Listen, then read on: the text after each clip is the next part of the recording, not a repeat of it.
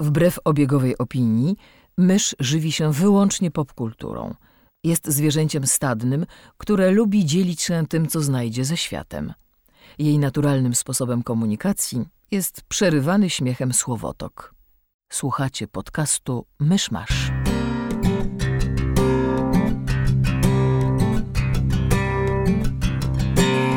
Gospodarzami podcastu Myszmasz są Krzysiek Cera, redaktor portalu Avalon. Kamil Borek ze studia Kobart. i Mysz, autorka bloga Mysza Mówi. Drodzy słuchacze, jest poniedziałek, 11 kwietnia 2016 roku, urodziny Joela Greya. Zapraszam do 129 odcinka podcastu Myszmasz. Kim jest Joel Grey? E, Grał Kabaret. mistrza ceremonii w kabarecie filmowym. A, W scenicznej wersji też bodajże. Tak mi się wydaje. Ktoś chce zacząć ten odcinek? Były jakieś newsy? E, oczywiście, że były. Był zwiastun e, Gwiezdnych Wojen, Łotra 1 historii. Przepraszam, zamieniłem podtytuły, e, kolejność. E, oczywiście, znaczy w ogóle to jestem bardzo e, zaskoczony tym, jak znienacka on się pojawił. Była informacja, jutro będzie, którą ja przeczytałem już w dniu, kiedy miał być, bo różnica czasu tak No wyszła, tak. że to się u nas rano tak naprawdę pojawiło. E, I był, i był fantastyczny. E, oczywiście, zanim się pojawił, to przez pół dnia była dyskusja w internecie o tytule i ojej, ojej, straszne, ci polscy tłumacze tytułów i tak dalej. Ja go lubię. Jest spoko. Jak ktoś czytał książki o X-Wingach, to, jest, to brzmi dokładnie tak, jak powinien I brzmieć. chyba komiksy w komiksach chyba też było. E, ale komiksy nie były po polsku. A o to mi chodzi, że w polskich przekładach Nie, ja wiem o co ci chodzi. Aha, no dobra, by, były komiksy z, X-Wingami po polsku, ale jakby lata po tym, jak Jasne. wcale niedawno. A chodzi mi o to, że od kilkunastu lat jakby funkcjonuje termin eskadra Łotrów i Łotr 1 i w ogóle. To brzmi super. E, więc w to nie wchodźmy.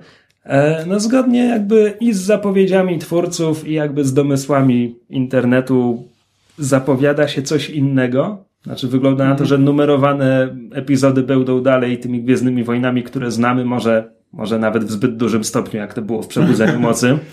Po prostu e, klan Skywalkerów, odcinek 1753, a te nienumerowane filmy będą jakoś odchodziły od tej formuły, no i tutaj zapowiada się parszywa dwunastka w kosmosie No, i to jest coś, co super, chcę no. obejrzeć. Czy tak, jakby to, ja nie, nie wiem do końca, co, co tam będzie, ale jeśli to ma być heist movie w kosmosie, to, to jest dokładnie to, co, to, o czym ja marzę od dłuższego czasu, żeby No, ktoś porządnie wykonał. Czy, czy, to będzie, czy to będzie e, heist, czy też No, kino, kino wielkiego skoku. Ja bardzo staram A, się tak, tak. wprowadzić ten termin. To nie mój swoją drogą, to Undercika.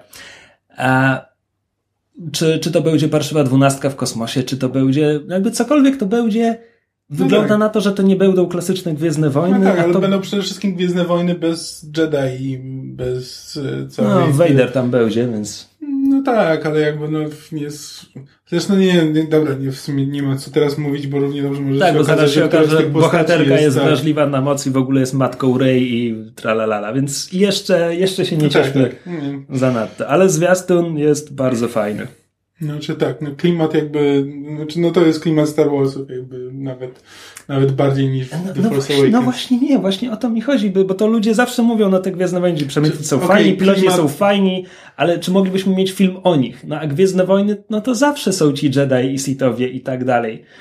Znaczy no bardziej mi chodzi o jakby o oddanie i pokazanie świata, no jakby poza tym, no, tak wiadomo, że Jedi i Sithowie są częścią tego świata nieodłączną, ale jakby no ale powiedzmy sobie, że są nieodłączną częścią tego świata, bo na nich się skupiamy w tych historiach, ale jakby no ten świat nie jest przez nich zaludniony jakby w 100% i miło, że się też skupiamy na tych pozostałych 99%. Tak, no kiedyś, kiedyś... Ocu- Occupy Star Wars. Occupied Coruscant. tak.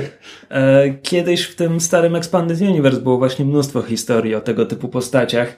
Ja dlatego też trochę z przekąsem mówię, że tam pięć razy była, był robiony temat kradzieży planów Gwiazdy Śmierci i to na, na wykluczające się sposoby. Oczywiście, że tak. E, a teraz będzie kanoniczna filmowa wersja.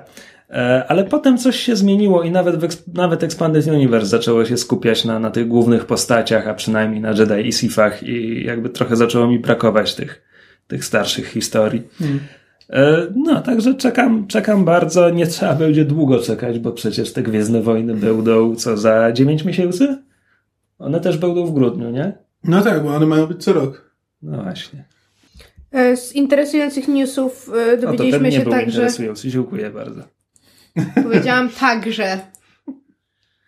E, Dowiedzieliśmy się także, że Charlize Theron e, została zaangażowana do kolejnych Fast and Furious jako główny zły, co mnie strasznie jara, bo ja po pierwsze bardzo autentycznie, szczerze lubię Fast and Furious i Czy, czy ósemkę wciąż robi Justin Lin? To jest jakby to jest wciąż właśnie to samo, czy nie jestem pewna, no bo? Justin Lin teraz robi, zrobił No Star właśnie, No, nie, Treka. no, ale już go zrobił. Ale wydaje, znaczy, nie, nie, nie pamiętam, Bo ja nie wiem, czy on wciąż chce to kontynuować, czy ktoś tam miał znaczy, go zmienić. właśnie nie pamiętam jak to jest, bo mam wrażenie, że po siódemce były jakieś przebąkiwania, że może Vin Diesel wyreżyseruje kolejną część. Bo, I chyba właśnie z tym były związane, znaczy, dlatego Ja były bardzo takie... lubię Wina Diesla, mam szacunek Czekaj, do jego charyzmy ale- i bo- prezencji Bo ekranowej, były ale takie reżyseria? spekulacje chyba właśnie dlatego, że nie mieli reżysera, a Lin był zajęty czymś innym.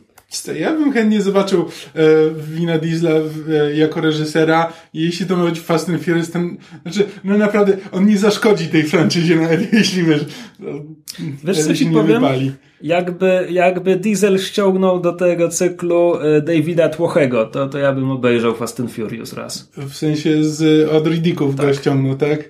E, no, to tak, zdecydowanie, choć to nie są klimaty Tłochiego. Nie wiem, czy to... Czy ja wiem, niech tylko się ścigają samochodami z jakąś bandą paskudnych, niemoralnych merków i już będzie odpowiednio. Może i tak. Jak- Ale jakby- jakby pomysł je- jest ciekawy, jakby jeszcze- bym to oglądał. Jakby jeszcze Vin Diesel zamarł za kierownicą na jakiś czas i miał monolog o hibernacji, to już w ogóle... Tak, widzimy, widzimy, widzimy go pierwsze sceny otwierające, widzimy go na tyłach ciężarówki z mrożonkami. Is the animal part that never sleeps. No ja w każdym razie się cieszę, bo po pierwsze Charlize jest super, po drugie fani na pewno zaczną robić jakieś chore crossovery z Mad Max Fury Road, zupełnie bezsensowne, a poza tym jej, kobieta jako villain. Jej. To jeszcze z e, newsów. E, Dzisiaj, dzisiaj właśnie zobaczyliśmy, że już się odbyły pierwsze pokazy Civ- e, Civil War'a Tak. dla krytyków. Early I preview. Podobno opinie są pozytywne. Przy czym podobne opinie były pozytywne po pierwszych jakby Tak, jakby e, tym pi- pierwszym, pre- pierwszym prapremierach, tweetom nigdy nie ufam. Batmana i Supermana, więc to nie wiadomo. Na razie się nie, staram się wciąż nie nastawiać. No ale prędzej Ale- uwierzę w to, że Civil War jest najlepszym dotychczasowym filmem z MCU, niż w to, że Batman i Superman w previewach był uznany za zajebisty film. No, to nie, nie uprzedzajmy się od razu, Znaczy, nie żebyśmy nie, uprzedzajmy wyszli, faktów, tak. żebyśmy nie wyszli na Znaczy, fanboyów no, Marvela, co a- jest absolutnie nieuprawnione. I, e, nie, nie wiem, kto mógłby sobie tak pomyśleć. A, Skąd ci się to wzięło? Tak, nie ma żadnych podstaw. a Yo9 nawet w tym pierwszym zalewie wyłowił tam jakieś negatywne tweety, że jest godzina, przez którą nic się nie dzieje w środku filmu i tak dalej, więc Tak, przekonamy jestem się. gotów to uwierzyć, szczególnie, że to mają być tak naprawdę Avengersi 2,5, a Avengersi tak naprawdę są w sumie najmniej ciekawymi częściami całego e, MCU. All the Bucky feels. Złego słowa nie dam powiedzieć. Ale jak już obejrzymy film i będziemy mieli jakieś krytycyzmy, to, to wtedy będzie można? To jest Rozważę. słowo? Nie, to nie jest słowo. Nie, nie w naszym języku. Jeszcze newsy, czy przechodzimy do przeglądu tygodnia? A mamy jeszcze jakieś newsy? O, to właśnie pytam. Masz nową kolorowankę? To jest news. Właśnie, Myszu, No. zrecenzuj nam kolorowankę. Nową kolorowankę. Ta kolor... Tę jedną kolorowankę robi już chyba od miesiąca. Ten jeden obrazek? Tak. Wow. Obijasz się.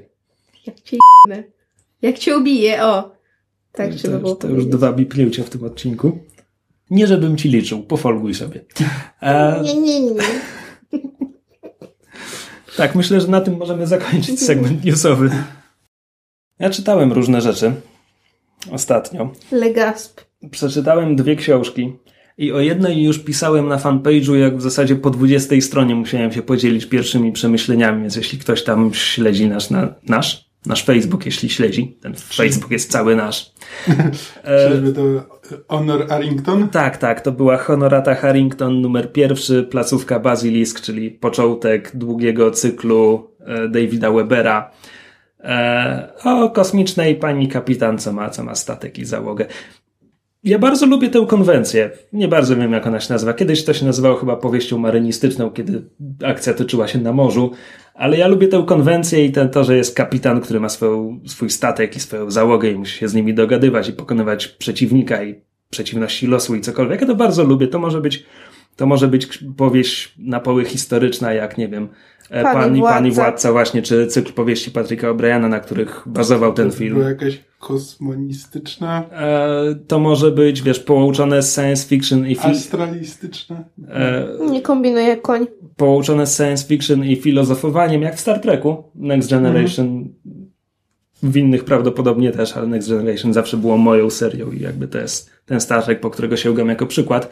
E, czy też można osadzić to na grzbiecie smoka i dyskutować o kolonializmie, e, jak to robi Naomi Nowik w, moim, w, mojej, w moim ulubionym e, cyklu złych książek, czyli, czyli w Temererze.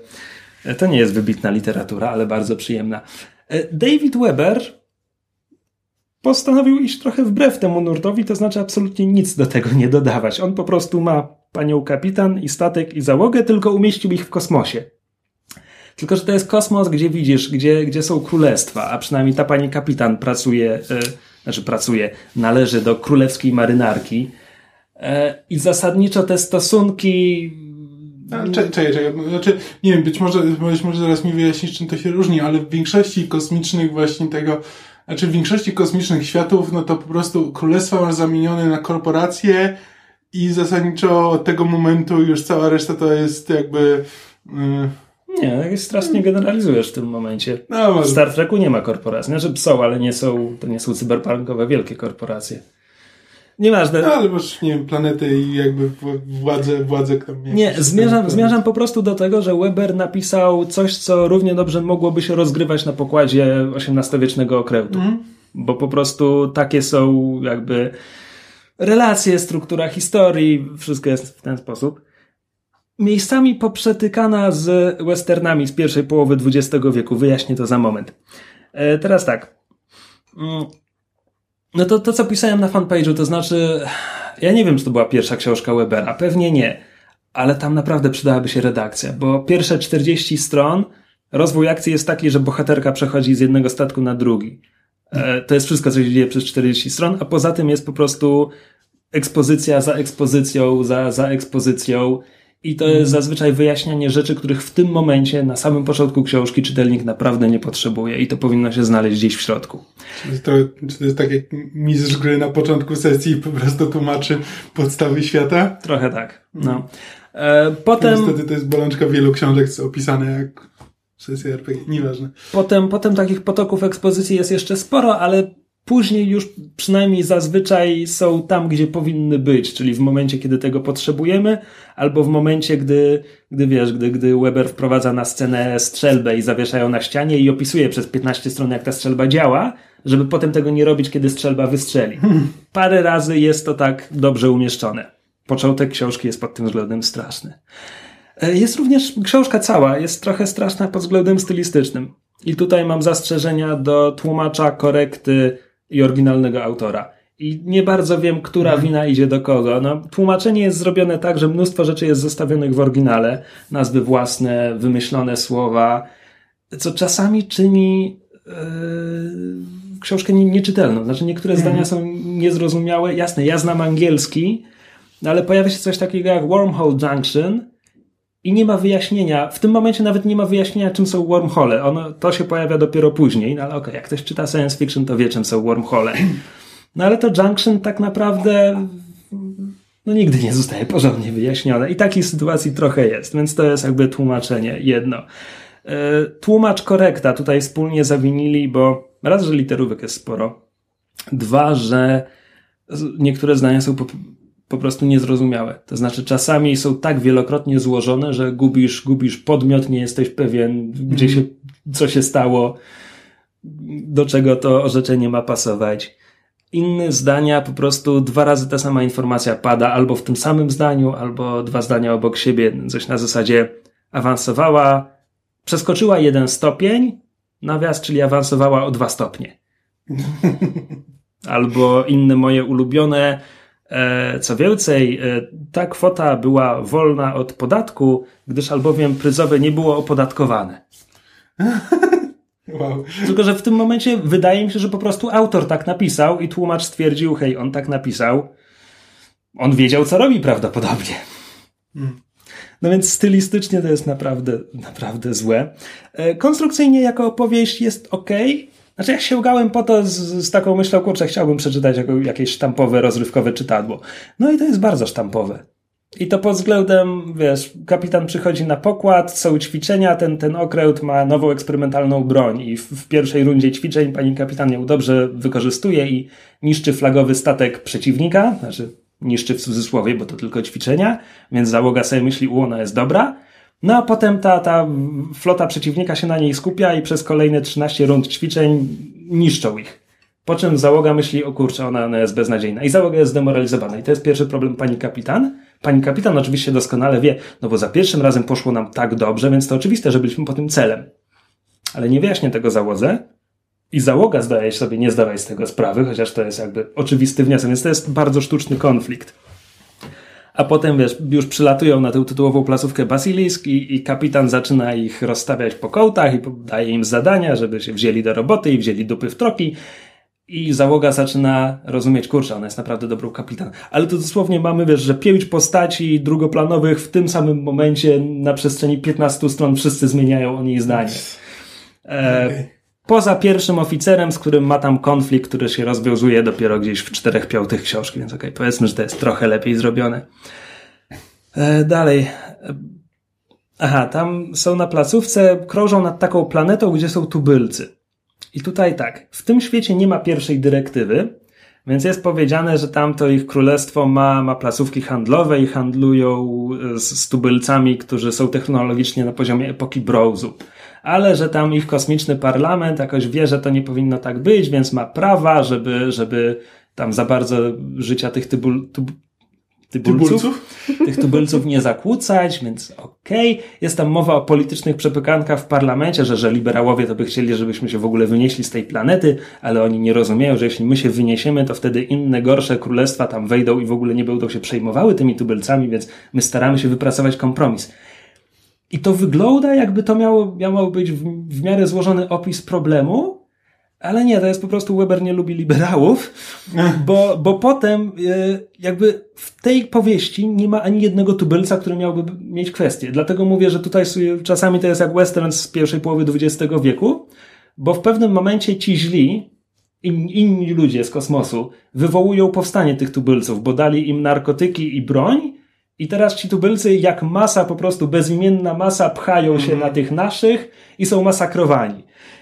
I no to, to, to nie jest dobrze napisane po prostu. Inny wątek, który nie jest dobrze napisany, ale to jest po prostu ojej.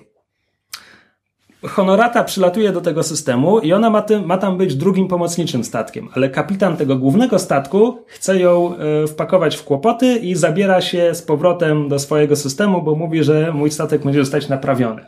I dowiadujemy się, że Honorata zna tego kapitana jeszcze z akademii i że się bardzo nie lubią wza- z wzajemnością. A w ogóle to ten kapitan to jest taki, e, wiesz, dobrze urodzony bubek, obibok, nieudacznik, leń i w ogóle jakby wszystkie... E, Epitety. oraz gwałciciel. Bo próbował ją zgwałcić w akademii. Ona go pobiła oczywiście, nie dała That się, jest quickly. świetna, jest świetna w walce wręcz, więc, więc go pobiła, ale potem wstydziła się powiedzieć, o co tak naprawdę poszło, więc on dostał tylko naganę, że, że ją obraził. Albo gdyby powiedziała, to by go wywalili z akademii.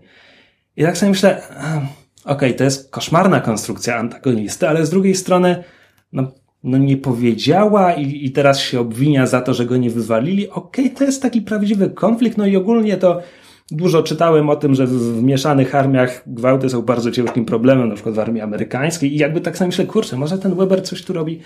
Nie, no nie, nie, bo poza tym w książce nie ma ani słowa na temat stosunków damsko-męskich w mieszanej marynarce. Ani słowa, to w ogóle nie jest temat. No i wreszcie na końcu Weber jest zakochany w tej bohaterce i, i po prostu czasami opisuje ją jak bohaterkę fanfika.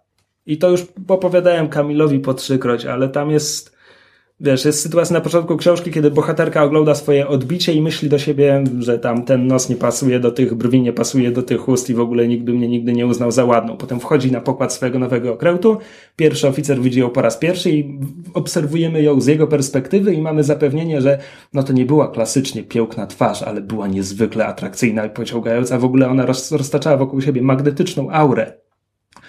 Potem wchodzi do biura tej planetarnej gubernator i mamy znowu opis bohaterki, teoretycznie rzecz biorąc z perspektywy tej pani gubernator, która stwierdza, że no, honorata nosiła się jak osoba świadoma swoich zalet i wad. I tutaj pojawia się nawias, których było naprawdę niewiele.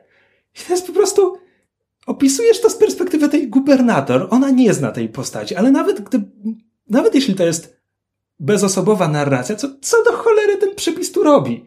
No to po prostu to jest fanfic. Znaczy... znaczy, mi to brzmi jak ziemiański. Trochę, jak ten... No szczęśliwie strasznie dawno nie czytałem ziemiańskiego. A nie, czekaj, czytałem przecież pierwszy tom pomnika. I zapomniałem kompletnie. taka to była książka. No nie wiem, no więc napisane jest to źle. Sorry, chciałem być łagodny, ale to jest po prostu źle napisane. Jak już zaczyna jak już te wszystkie elementy są ustawione i naprawdę zaczyna się finał i tam starcie dwóch okrętów, to, to ma napięcie, to jest całkiem fajne. Ale trzeba, trzeba trochę przecierpieć, zanim się tam dotrze. A przy okazji, ponieważ finał był dobry, więc jakby lekturę zakończyłem z dobrym wrażeniem, więc tak sobie myślałem, jak kiedyś mi się będzie strasznie nudziło na wakacjach czy coś, to może spróbuję upolować następny tom, ale nie będzie mi się spieszyć. Ponieważ ja w tym, w, ostat... w ciągu ostatnich dwóch tygodni niewiele zrobiłem. Jak wracałem z pracy, to zabierałem się do pracy. E, to, to opowiem tylko o tym, co, co, co, co zrobiłem w ramach obowiązków służbowych, ponieważ dla Netflixa przetłumaczyłem niemal cały sezon e, serialu Trailer Park Boys. No i stwierdziłem, że skoro już obejrzałem prawie cały sezon, tam może bez dwóch odcinków w środku, ale też niewiele straciłem, e, to, to, to przynajmniej mogę powiedzieć o, o samym serialu, um, który jest, znaczy jest dziwny, bo to jest jakby, mm, serial jest niejako fenomenem kanadyjskiej telewizji. E, to jest e, tak zwany mockumentary, udawany, udawany, e, udawany dokument na temat e, ludzi żyjących w trailer, trailer parków, parku przyczep, e, które no zazwyczaj jakby tak stereotypowo zbierają jakby, zbierają jakby, zbierają biednych ludzi i też często jakby taki element um, margines społeczny. Tak, margines społeczny, dziękuję, tego słowa szukałem. Mhm. I jakby to się zaczęło z tego, co czytałem na Wikipedii, to, to się zaczęło od jakby filmu, który właśnie miał taką formę takiego dokumentu, a, a potem, ponieważ film odniósł sukces, to zamieniono go e, w serial i serial jakby w, e, serial był platformą, na której wybiła się stacja Showcase, która jest, nie wiem, stacją premium kablową kanadyjską, czy coś. No tylko, że tak, obejrzałem, obejrzałem najpierw pierwsze, najpierw dostałem pierwsze e, cztery odcinki, E, trzeciego sezonu, więc jakby tak zostałem wrzucony trochę w środek akcji. E, no i pierwsze wrażenie to, o mój Boże, jak ja nie lubię tych postaci. Znaczy, no to jest serial o jakby o ludziach, że tak powiem, najgorszego sortu, za przeproszeniem wyrażenia, drobnych, drobnych złodziejaszkach, e, kompletnie pozbawionych skrupułów i, e, i moralności. Przepraszam, Czekaj, ale, ale, to jest ale najgorszy, najgorszy sort? sort, najgorszy sort Kanadyjczyków nie mówią przepraszam, jak cię potrącą. Nie no, ale myślałby ktoś, że jacyś mordercy, czy ktoś byłby nie, niżej. No, przesadzam, ale no to jest... E, większość tych osób, no to po prostu widzi, nie widzi dalej niż czubek własnego nosa. Znaczy, pierwszy odcinek obra obraca się wokół tego, że jeden z trójki głównych bohaterów wychodzi z więzienia. e, razem z głównym przeciwnikiem tej trójki, tej trójki bohaterów, znaczy, który był nadzorcą tego parku i zawsze im krzyżował szyki, z tego co zrozumiałem z fabuły. To brzmi jak miś jogi. To się No, chciała trochę powiedzieć, że tak. trochę jak odcinek Scooby-Doo albo coś. E, coś takiego. E, no i pozostała dwójka bohaterów dowiaduje się, że on wychodzi z więzienia niespodziewanie i musi i musi schować zioło, które hodowali pod jego nieobecność, bo wiedzą, że będzie na nich wkurzony, że, e, że robią coś nie- nielegalnego, a jeszcze w dodatku on wychodzi warunkowo, więc e, jest cały czas, jeśli tylko wpadnie, to wróci do więzienia na 8 lat. No i, i to jest po prostu taki sitcom, w którym cały czas przeklinają, e, cały czas, e, cały czas jakby wszystkie postaci są dość antypatyczne, egoistyczne, e, znęcają się nad innymi postaciami, e, Bogu ducha winnymi i tak dalej, i tak dalej. Przy czym coś się stało, bo, bo jak oglądałem ostatni odcinek i jeden, jeden z głównych bohaterów, znaczy prosty, prosty chłopak, który tam służy trochę za taki kompas moralny mimo wszystko tej grupy, mimo że też jakby uczestniczy we wszystkim tym, co robią, ale jest taki, ale jest troszkę opóźniony w rozwoju, ale miły dla wszystkich, ale, e, ale też dosyć mądry na, na swój sposób. I chce zdobyć, zdobyć prawo jazdy na ciężarówkę, którą, będę, którą ukradli i którą będą przewozić 200 kg zioła, ale nie przechodzi tego i jest bardzo, i nie przechodzi testu na oczy i jest bardzo zły i bardzo smutny na to, że go oczy zawiodły. I zrobiło mi się tak smutno i Tak. nagle pod koniec tego odcinka się zorientowałem, że cholera jasna zależy mi na tych pierdolnych, głupich, egoistycznych postaciach. Tak, i to wyglądało tak, że ja siedzę przy swoim komputerze ze słuchawkami na uszach, oglądam coś swojego i nagle słyszę za, za plecami, bo Kamil siedzi za moimi plecami, słyszę takie o. Się pytam, co ty robisz? On mówi, oglądam to trailer, znaczy tłumaczę to Trailer Park Boys. Ja takie, i twoją reakcją jest o. To, znaczy, to jest niesamowicie dziwny serial. Znaczy, to jest komedia z rodzaju takich, które się ostatnio zrobiły popularne na przykład na Comedy Central. Znaczy, na, e, jeśli ktoś ogląda Workaholics. Ja jakby nie znam dobrze tego serialu, ale widziałem parę odcinków, albo na przykład It's Always Sunny in Philadelphia. Też właśnie takie seriale o, ym, albo też seriale brytyjskie, też często na tym się zasadzają, że jakby w, w brytyjskich sitcomach nienawidzimy wszystkich. Znaczy są, jest po prostu taki rodzaj sitcomów, na przykład Misfits, e, gdzie jakby to jest o y, głupich, egoistycznych postaciach. E, I jakby i na tym się trochę zasadza humor.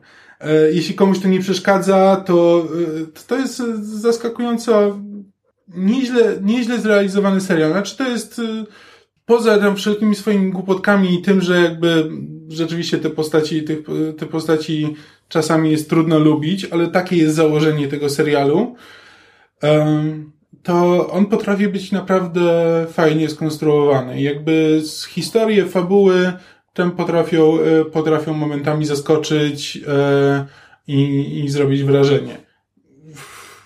Więc naprawdę nie spodziewałem się, że y, zapałem jakimkolwiek uczuciem do tego serialu. Byłem przekonany, jak do niego siadałem, że no, od, odbębnie co swoje, a na koniec się zorientowałem, że cholera jasna, coś w tym jednak jest.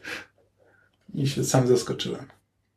Tak, ale mam wrażenie, że to jakby comes with the territory, bo z kolei ja przetłumaczyłam w sumie sześć odcinków zarówno z pierwszego, jak i, znaczy trzy z pierwszego, trzy z drugiego sezonu e, kanadyjskiego serialu młodzieżowego, który na Netflixie ma jedną gwiazdkę na dziesięć.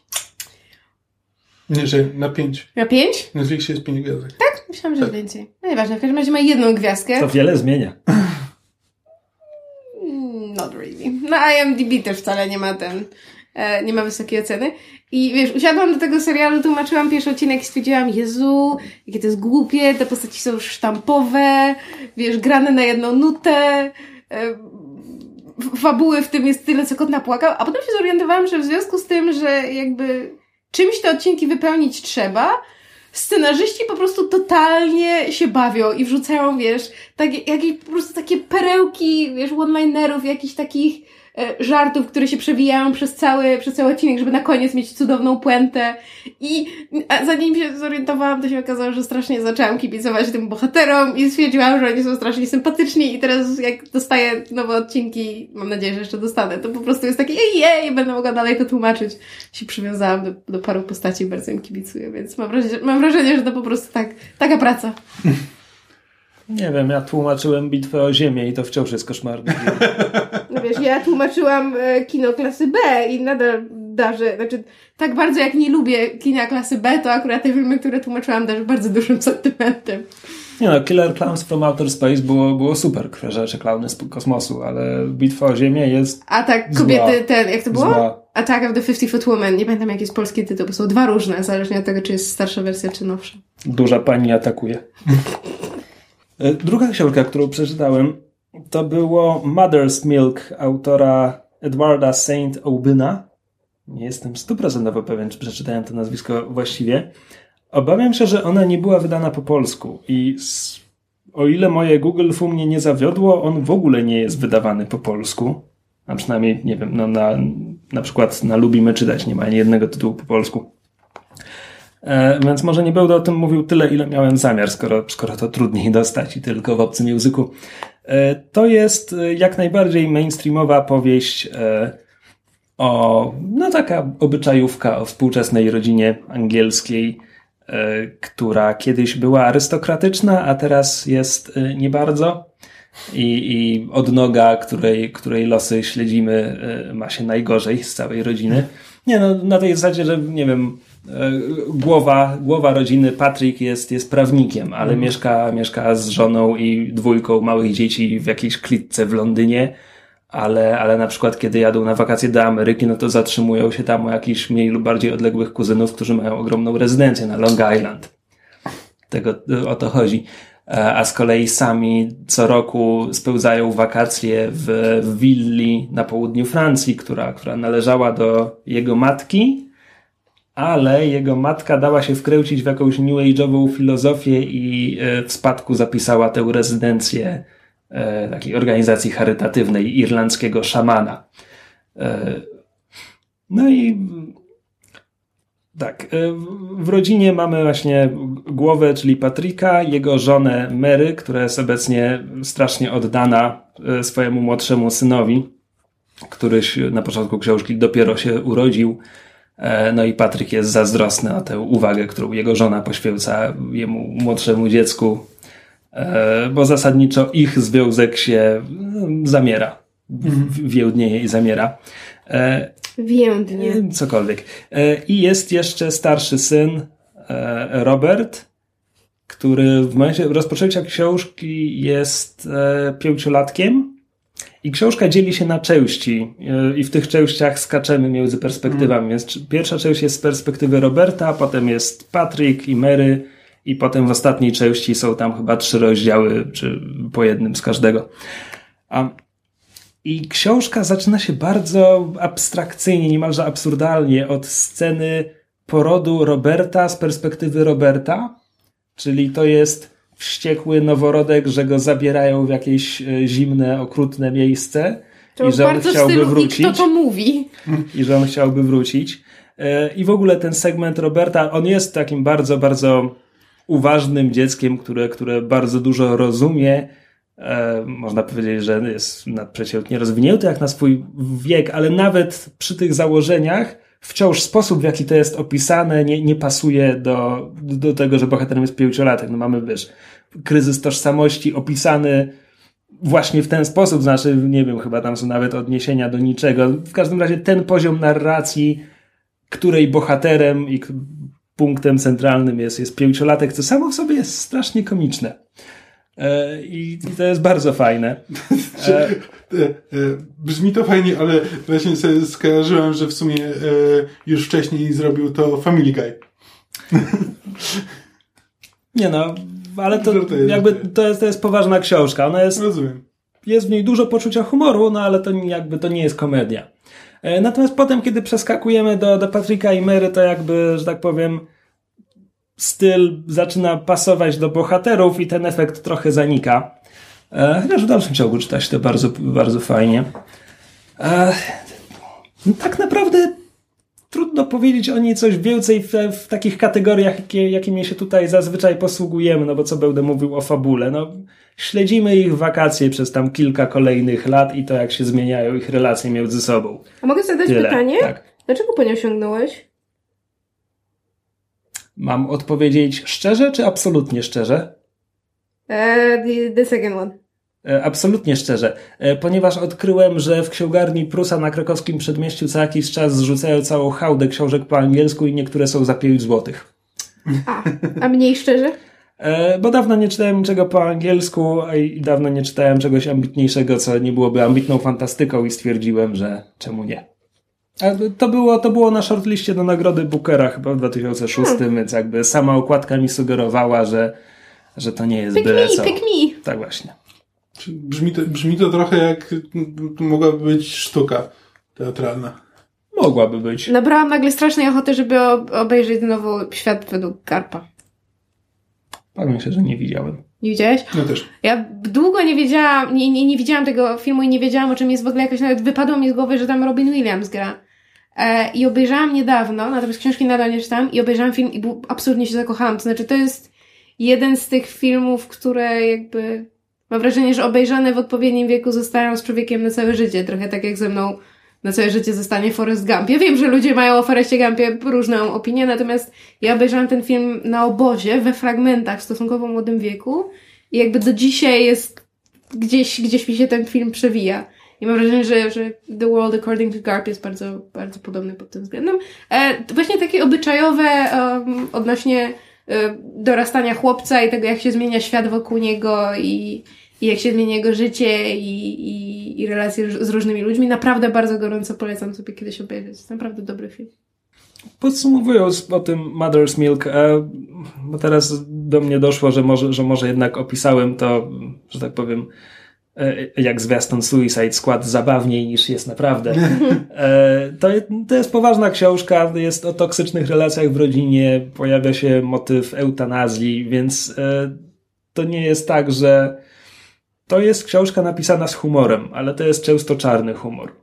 E, Dlatego, dlatego ja pomyślałem o sztuce, no bo to brzmi trochę jak teraz ostatnio z, ostatnio z różnych powodów, wie jakich czytałem Harolda Pintera i jakby wcześniej też parę rzeczy jego przeczytałem i to brzmi trochę jak w takim, w takim stylu, gdzie masz, tak, jest, jest tam sporo humoru, ale w sumie wydźwięk jest dosyć mocny, znaczy brutalny i smutny.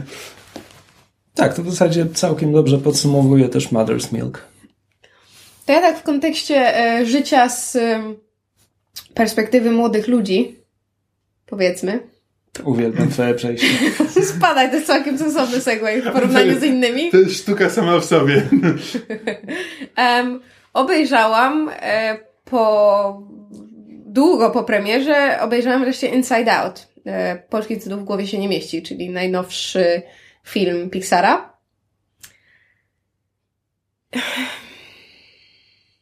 I teraz tak.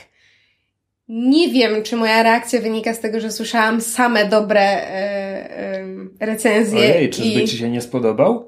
Staniesz okoniem wbrew całemu światu? No właśnie, i, i nie wiem teraz, czy moje, moje, e, mój odbiór filmu bierze się stąd, że słyszałam tyle dobrych e, recenzji i, i mój mózg bez mojej wiedzy postanowił po prostu być wbrew. Czy obejrzałam go w niewłaściwym momencie, bo po prostu obejrzałam go po naprawdę długim, em, fatalnym dniu, kiedy miałam zły nastrój i nieopatrznie stwierdziłam, że em, animacja Pixara na pewno pozwoli mi się uporać z tymi emocjami. Otóż nie. No i skończyłam oglądać film i stwierdziłam, że to nie jest to, że on mi się nie podoba, bo ja jakby rozmawiałam potem z Anią Flaszuszydli, która prowadzi bloga Ćma Książkowa. Rozmawiałyśmy na temat e, W głowie się nie mieści i ja próbowałam dojść do tego, czy ja dobrze zrozumiałam ten film, czy po prostu, czy, czy, czy coś, co, coś mnie ominęło. I jakby ja rozumiem, co film mi próbuje powiedzieć swoją fabułą i tym, co, co przedstawia.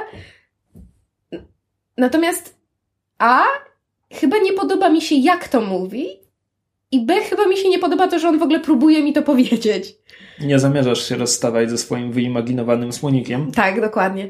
E, to znaczy, e, Ćma powiedziała coś, coś, coś ciekawego, to znaczy jakby e, rozmawialiśmy na temat tego, że jakby kultura anglosaska o wiele bardziej przedstawia, e, że moment, w którym przestajesz być dzieckiem, jakby moment, w którym wkraczasz dorosłość i zaczynasz postrzegać świat inaczej, to jest moment, w którym zaczynasz jakby pojawia się w twoim życiu smutek i jakby, i, i jakby zaczynasz rozumieć nostalgię, jakby patrzysz wstecz na swoje życie i, i widzisz, że ono nie było wcale takie różowe i radosne, jak mogłoby ci się wydawać.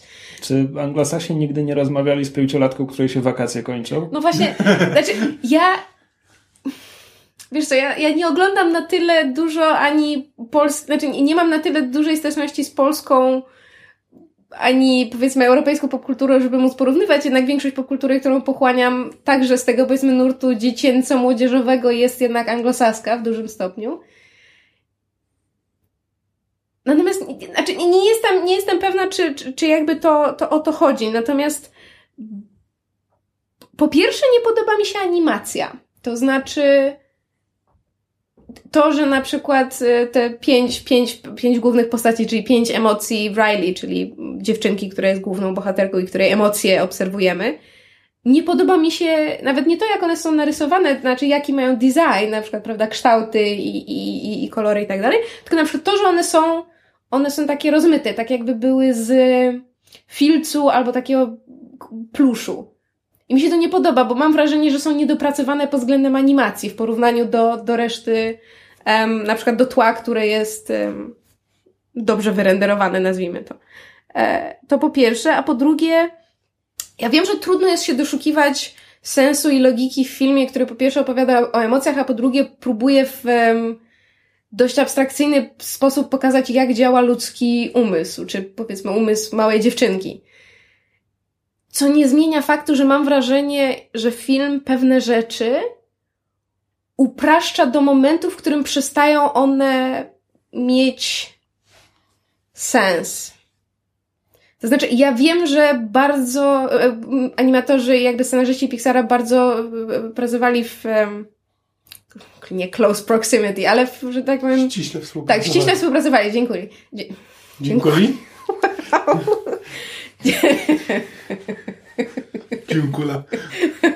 Cio. Dziełkulujemy. Dziękuję.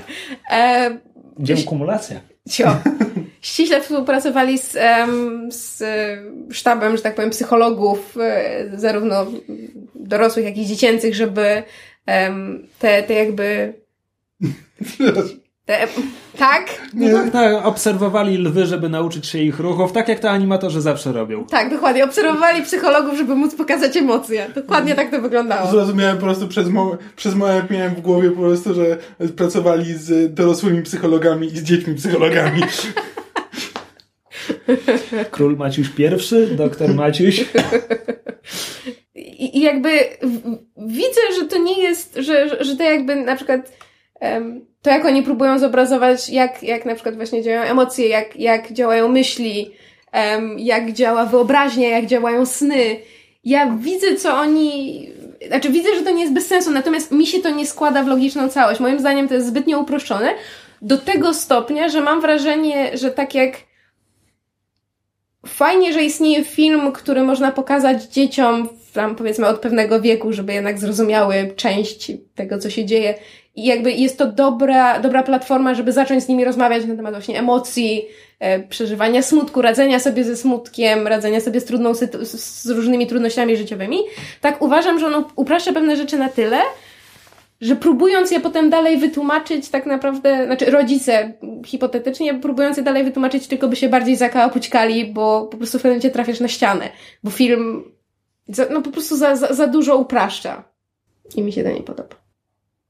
Znaczy, ja się tylko zgodzę, nie, wczoraj rozmawialiśmy o tym z Myszą i jakby nie do końca też byliśmy w stanie dojść do tego, na, na jakiej płaszczyźnie się nie, nie zgadzamy. Tak, już jakby wcześniej dużo. E, ale to jakby to nie jest mój ulubiony film Pixara, bo szczerze mówiąc jakby dla mnie jest też zbyt dosłowny, znaczy no jakby Pixar robi to, co zawsze robił, tylko jakby bez całej otoczki. Znaczy Pixar zawsze jakby działał na emocje, zawsze jakby opowiadał o tych emocjach i zawsze opowiadał jakby o, o skonfliktowanych emocjach, a teraz po prostu jakby porzucił wszelkie jakby bardzo całą, całą tą otoczkę, typu tak w Up mieliśmy jakby, To w? Up czy w Woli mieliśmy, Ta, ta, tak jakby Inside Out było tylko na poziomie morału. Tak, że to jest po prostu taka przypowiastka, zasadzie, tak, że że to... smutek nie jest czymś złym. Tak, i zamiast to opowiedzieć, ła. jakby opowiedzieć No na tak, no bo przykładzie. smutek biega po ekranie i możemy mu współczuć temu smutku. Tak, tej, dokładnie. tej, tej smutce. Tak, ale Dokładnie. żeby było śmieszniej, zauważ, że film zaczyna się od tego, że pomijam, że mnie natychmiast zaczął zarówno smutek, jak i radość kurwiać. I, e, i, i emocja, do której, z którą czułam największą więź i, i z którą autentycznie nawiązałam jakiś kontakt, był strach, co wiele mówi o mnie. Chciałam zauważyć. Znaczy, Czekaj, bo tam jest smutek, radość, strach, gniew i obrzydzenie, tak? tak, zniesmaczenie, obrzydzenie, disgust. I, I to załatwia każdego człowieka. No właśnie, myśmy z, z, z Ćmą wczoraj rozmawiały, że na przykład brakuje czegoś takiego jak poczucie winy, które w kontekście tego filmu miałoby, że tak powiem, du, duże, znaczy ten, e, mocne prawa bytu. Gdzie w tym wszystkim bytu. jest ennui. O matko, teraz w, w kontekście tego, co Krzysiek mówił o pięciolatce wracającej z wakacji, po prostu sobie wyobraziłem pięciolatkę z papierosem. Matko, po co mam wracać do szkoły? Cała wiedza jest tylko złudzeniem, domem zbudowanym na piasku. A, czekaj, bo wspominałam o tym, że jakby film zaczyna się od tego, że nastawia nas negatywnie do smutku. I jakby ja rozumiem dlaczego, no bo prawda, mamy przez, dzieci mają w trakcie filmu się nauczyć, że smutek, mimo że wygląda na coś złego, coś co prawda nas przygnębia i leżymy na podłodze i nie możemy wstać, bo życie jest bez sensu i wszystko jest smutne, to się okazuje, że smutek jest potrzebny, bo prawda, dzięki temu ludzie o nas dbają, co też jest strasznie interesowne, jak się na tym zastanawiasz, na zasadzie, że jak okazujesz smutek, to, you know, people care about you. A, ale po prostu, znaczy ja natychmiast zapałałam do smutku na początku filmu ogromną antypatią. Nie wiem, czy to jest jakaś forma wyparcia, bo też mam takie dni, kiedy najchętniej bym leżała i nie wstała. Natomiast wiesz, na przykład fakt, że ona koniecznie chce dotykać dobrych wspomnień i je zmieniać w smutne i sama tak naprawdę nie wie dlaczego. I to nigdy nie jest w filmie wytłumaczone i jakby ja nie do końca Czekaj, wiem, może co to, twórcy... Może to nie jest smutek, tylko depresja. No właśnie, czy, czy twórcy próbują mi powiedzieć, że 11-letnia dziewczynka może popaść w depresję, dlatego że się wyprowadziła ze swojego domu, w którym mieszkała całe swoje dzieciństwo? Te jedenastolatki są skomplikowane. No ale może nie aż tak. To znaczy, po prostu im bardziej Nie się próbuję... się, Im bardziej nie się wiem. zastanawiam nad pojedynczymi scenami i i ich kontekstem, tym bardziej nie jestem w stanie dojść do tego, co pod względem psychologii, a dziecięcej, b ludzkiej, twórcy próbowali mi przekazać. I no nie wiem. Jak ten, jak ten film by wyjaśnił chcenie? Ktoś bardzo czegoś chce. Małe dzieci ciągle czegoś bardzo chcą. Jak, jak ta piątka działa, żeby wyrazić chcenie? Kto jest u steru? Mamo, mamo, kup mi. Kto jest u steru? Znaczy, bo tam było śmiesznie pokazane, bo tam było, na przykład były takie krótkie przebitki na, na początku, jakby jak obserwujemy, wiesz, y, od momentu tam na, narodzin Riley do tego tam, do, do wieku 11 lat, kiedy zaczynają się jakby problemy, prawda, kiedy następuje ten, em, z, największa zmiana w jej życiu i, i emocje też przechodzą przez, przez em, różne perypetie. E, to tam są, tam jest kilka przebitek i na przykład jest scena, kiedy mama ją odciąga od półki w sklepie, a dziewczynka płacze, znaczy Riley płacze, bo mama nie chciała jej czegoś kupić. Ale nie jest tam pokazane, która emocja odpowiada, odpowiada za chcenie. czuję, że jakby w tym filmie to jakby te wszystkie emocje jakby też mają swoje emocje, e, więc to jest takie no, to, to, to słynne żółwie do samego dołu. Znaczy, jak świat stojący na żółwiu, a na czym stoi żółw? No na kolejnym żółwiu. I tak mamy żółwie do samego dołu. Te wszystkie emocje mają swoje emocje, które mają swoje emocje i swoje emocje. Ale na przykład to, co mnie w filmie zastanowiło, bo z jednej strony mam pokazane, że każda emocja jakby no, każda emocja jest sobą, to znaczy gniew potrafi być tak naprawdę tylko i wyłącznie zły albo agresywny, ale z drugiej strony w drugiej połowie filmu w momencie, kiedy, spoiler, nie wiem, mogliście nie widzieć trailerów, kiedy radość i smutek um, zostają wyssane z, z, z tam, siedziby głównej. Z centrum dowodzenia. Z centrum dowodzenia, tak. E, I zostają tylko gniew, strach i, i obrzydzenie. To mamy wyraźnie pokazane, że to są, że, że mimo, że każda z tych emocji potrafi działać tylko na, na bazie swojej emocji, czyli jakby strach może działać tylko na bazie strachu, one rozumieją, czym jest radość i on, one mogą świadomie próbować Zastąpić nieobecną radość. tak, e, zmusić Riley do radosnego zachowania, mimo że powinny mieć świadomość, że nie są w stanie, bo odpowiadają tylko za tę emocję, którą są. Więc autentycznie nie wiem, co ten film próbuje mi powiedzieć w tylu różnych momentach. Masz zabić swojego wewnętrznego słonika. Tak, dokładnie. Ale na przykład ta, ta scena, która mnie najbardziej zdenerwowała, e, jest taki moment w pewnym momencie, kiedy. Znaczy, pomijam, jak au, autentycznie przerażająca jest myśl, że em, pozbawienie Riley wspomnień na zasadzie what? Amnesia? Seriously? Że pozbawienie Riley wspomnień e, niszczy jej tam wyspy osobowości. Czyli ona nagle zostaje bez żadnych, wiesz, w ogóle bez osobowości, bez żadnych pasji, zainteresowań, bez żadnych cech charakteru, tylko jest po prostu blank slate, bo nie ma żadnych wysp osobowości. I na dodatek jest scena, kiedy jedna z tych wysp osobowości się tam roz, rozkrusza i niszczeje. I ona niszczy tory, e, to, to bardzo ładne, train of thought. Bardzo mi się podoba, że oni to dosłownie pokazali, czyli pociąg myśli. I pociąg myśli działa na tej zasadzie, że on tam dokąd jedzie, to pod nim same się stwarzają tory. Czyli on, on nie ma torów, tylko one po prostu się pod nim stwarzają. Tylko, że ta wyspa osobowości, kiedy kruszeje, ona te tory niszczy i ten pociąg spada w, oni to nazywają memory dump, czyli tam, nie wiem jakie było polskie tłumaczenie. A jakie było polskie tłumaczenie pociągu myśli? Prawda? Autentycznie, teraz muszę zob- zobaczyć ten film, film w dubbingu, bo jestem autentycznie ciekawa, jak oni zrobili. Ale żeby było śmieszniej, Kole, kolej myśli? Nie ma czegoś takiego?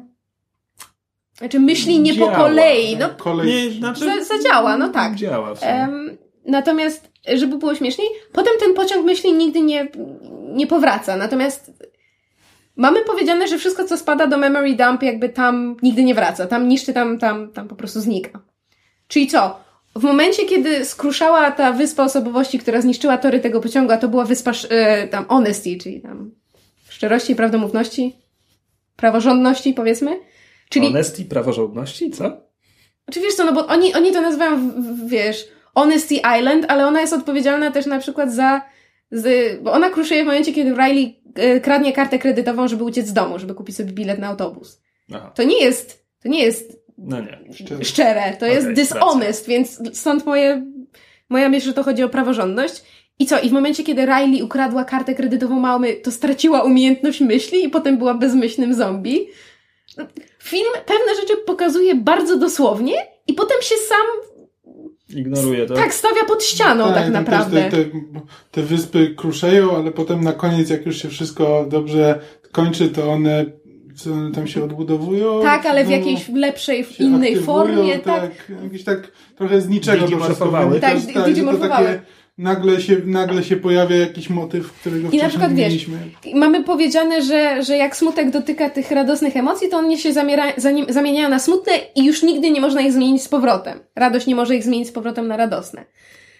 Tylko, że potem w filmie widzimy, że Riley bierze smutną emocję. Czy jak to Riley bierze? Nie, emocje? Riley, przepraszam, radość, też na R. Że radość bierze smutną emocję w ręce, ale może ją przewinąć i jak ją przewija do przodu, to smutna emocja zmieni się w radosną. Czyli to nie jest tak, że one są zawsze tylko jedne. Można je przewinąć i one potrafią się zmienić. A potem jeszcze na sam koniec film nam mówi, że emocje mogą być mieszane. To znaczy one, bo każda ma swój kolor i na koniec widzimy, że na przykład kulki wspomnień mogą być na przykład niebiesko-żółte, czyli smutno-radosne, albo e, zielono-żółte, czyli tam radosno-obrzydzone, czy cokolwiek. I, I wiesz, i są kolejne takie etapy, które jakby Tak, nie składa mi się to. Tak, poza tym, no to tak mówiłem, no, to jest taki metafilm Pixara. No to jest po prostu film o tym, o czym są filmy Pixara. Czy to nie, nie jest, i to nie jest świadomy zabieg. To nie jest ich świadomy zabieg, że oni po prostu stworzyli taki metafilm, tylko po prostu taki, taki im wyszedł. Znaczy, no, zrobili film o tym, co zawsze, tylko zamiast to ująć w jakąś interesującą historię, jakby w ciekawym, Także e, zamiast ująć to w zewnętrzną fabułę, to Tak, ujęli to tak w wewnętrzną jakby.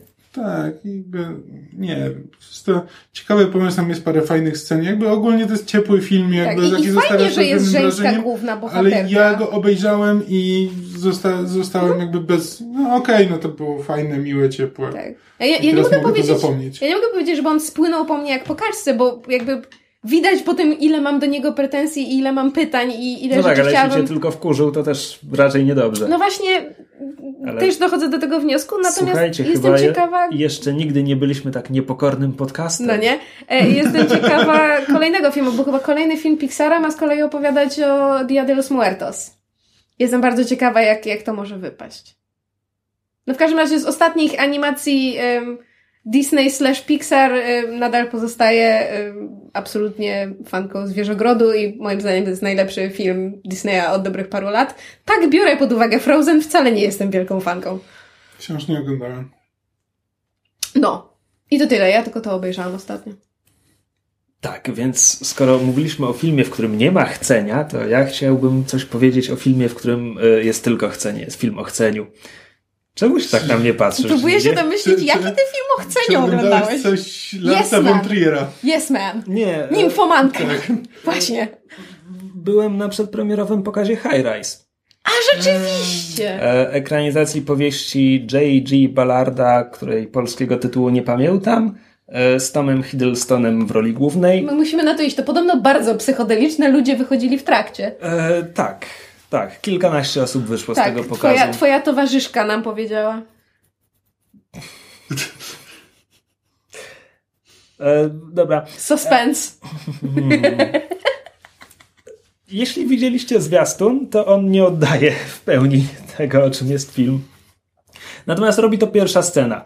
E, Bo w pierwszej scenie widzimy Toma Hiddlestona, który przechadza się korytarzami tego wieżowca, który jest niemalże w ruinie. Po prostu jakieś szczołtki na korytarzach i e, Tom Hiddleston zjada psa i narracja mówi o tym, jak to e, odkąd e, większość mieszkańców przestała stać na drodze, życie w wieżowcu stało się dużo przyjemniejsze. Potem akcja się cofa parę miesięcy, no i tytułowy wieżowiec to jest ogromny apartamentowiec, ma tam chyba być może nawet równe 50 pięter. Wiem, że pewnym punktem jest to, że e, bohater Toma Hiddlestona, dr Lang, czy Lang, bo tam jest i takie, i nie bardzo wiem jak to wymówić, on mieszka na 25 piętrze i to jest jakby równo w połowie budynku. Co szczerze mówiąc, gdzieś potem doczytałem, bo w filmie mi umknęło. Znaczy, załapałem, że mieszka na 25, nie załapałem, że to jest równo połowa budynku. E, ja dobrze kojarzę, że Jeremy Irons gra Tak. architekta. Jeremy Irons gra architekta, który mieszka na szczycie i ten budynek jest pierwszym z całego osiedla, gdzie będzie pięć takich wież i to jest jego eksperyment społeczny. On jest, on jest jak, nie wiem, jak on się nazywa? Le Corbusier? No nieważne. On jest z tych, co, co budują, chcą kształtować społeczeństwo i idea jest taka, że w tym apartamentowcu mieszkają biedniejsi i bogatsi. I to można różnie interpretować. Znaczy, ci na górze faktycznie wyglądają na bardzo, bardzo bogatych, natomiast ci na dole wcale nie wyglądają na kompletną biedotę. Mają całkiem zakładam, porządne że- mieszkania. Y, Nadmieńmy, że oczywiście kolejność idzie najbiedniejsi na dole i im Tak. wyżej mieszkasz, tym jesteś bogatszy. Tak, jak najbardziej. Znaczy nie, im jesteś bogatszy, tym wyżej mieszkasz, przepraszam. No tak. Na odwrót. Um, tak, więc, więc Jeremy Irons gra architekta, który to jest jego marzenie, to jest projekt jego życia. No i jak wiemy z pierwszej sceny, to się nie skończy dobrze. I teraz tak, na poziomie metafor to nie jest subtelny film. To znaczy, tylko że jednocześnie te metafory miesza, bo to jest z jednej strony no to jest walka klas, biedni, bogaci, ci co mają versus ci co nie mają. Z drugiej strony to jest e, gos, gospodarka wolnorynkowa i to taki absolutnie dziki kapitalizm. Po prostu leseferyzm, robisz wszystko, cokolwiek chcesz. E, tam nikt nie interweniuje z zewnątrz. Z trzeciej strony rewolucja francuska. Tak bardzo rewolucja francuska. To znaczy, okej, tylko, tylko dwa motywy i to też pokazuje, jak bardzo ten film niczego nie ukrywa. To nie jest metafora, to jest po prostu, wiesz, masz na ekranie e, imprezę kostiumową, gdzie wszyscy są przebrani za francuską arystokrację. Masz żonę architekta, która na e, tarasie, na szczycie wieżowca ma ogród, swo, swoją taką piękną, wymuskaną e, stodołę, gdzie ma kozę e, i, i konia, w którym jeździ po tym 50 piętrze tarasu. No po prostu, wiesz, ta Maria Antonina bawiąca się w wieśniaczkę, pastereczkę. A przy tym, jakby to nie jest tak, że to się zatrzymuje na tym poziomie, bo potem to wszystko się tam miesza, ale ci ludzie tam nie ma pozytywnych bohaterów. Luke Evans, nie lubię Luka Evansa, ale jest tak fantastycznie obsadzony w tym filmie. Evans, a nie Cokolwiek. E, nie lubię Luka Evansa, ale on jest tutaj świetnie obsadzony w roli takiego dziennikarza, któremu nie wychodzi najlepiej, e, a który potem zostaje takim trybunem ludowym, bo tak, w ogóle zarzewiem konfliktu jest to, że budynek jest nowy i tam nie wszystko jeszcze działa, więc na przykład sypy na śmieci się zapychają, są przerwy w dostawie prądu, w pewnym momencie bogaci mają imprezę na basenie, więc wypraszają stamtąd dzieci tych biednych.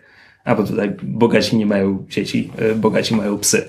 To jest zdanie, które ukradłem z recenzji zwierza. E, tak, więc tam więc dochodzi do konfliktów, no właśnie Luke Evans gra tego gościa, który, który zgłasza pretensje wyżej, no a kiedy to nie działa, no to ucieka się do przemocy. E, I ta przemoc eskaluje. I ta przemoc eskaluje do poziomu, w którym tam po prostu ta struktura zostaje zachowana, ale jednocześnie pewne postaci przechodzą z góry na dół, z, z dołu na górę. E, tam się tworzą takie struktury plemienne, dochodzi do przemocy po prostu na poziomie kanibalizm i gwałty, a jednocześnie to nie jest w żadnej mierze, wiesz, jakby jakieś realistyczne przedstawienie apokalipsy, nie. Jakby nie ma ani słowa na temat tego, że ci ludzie mogliby po prostu wyjść z tego budynku. Nikt ich tam nie trzyma. Więcej, e, oni wciąż chodzą do pracy i wracają potem z pracy do tego budynku, w którym się mordują nawzajem. A a przy tym tak, to jest europejskie kino niezależne i to jakby można poznać po pierwsze, że o tu, tu, tu jest jakaś pierś w kadrze, oczywiście, że jest. Wszyscy palą na potęgę. Przy mhm. okazji e, to jest film kostiumowy, bo akcja została umieszczona chyba w czasach, kiedy powstała powieść, czyli to są lata 70. Wszyscy tam jakby stroje, fryzury, wąsy, bokobrody, lata 70. E, co z początku wydawało mi się dziwne, ale potem stwierdziłem, że to jest taka dodatkowa warstwa odrealnienia, która jakby fajnie nas trochę odsuwa od tego, co się dzieje. E, no a potem jak dochodzi do przemocy, to nie jest tak, że to jest jakieś strasznie brutalne i pokazane na ekranie, bo tak naprawdę nie jest, nie do końca, ale jednocześnie temat jest potraktowany poważnie. A przy tym absurdalnie i, i abstrakcyjnie. I jakby doskonale rozumiem te kilkanaście osób, które opuściło salę, bo były momenty, kiedy ja też może nie poważnie o tym myślałem, ale stwierdzałem, okej, okay, okej, okay, zbliżamy się do mojej granicy. Ja jestem bardzo ciekawa, bo ja lubię takie To takie jest kino. bardzo ciekawy, bardzo dziwny film. E, strasznie się cieszę, że, że go obejrzałem. E, strasznie się cieszę, że byłem z kimś na seansie i, mogłem od razu po seansie to przegadać z kimś, bo to jakby pomogło mi, że tak powiem, e, zrzucić z siebie seans. Polecam. Naprawdę, naprawdę warto. Ale to nie jest film dla wszystkich. Szczerze mówiąc, nie jestem pewien, dla kogo jest ten film.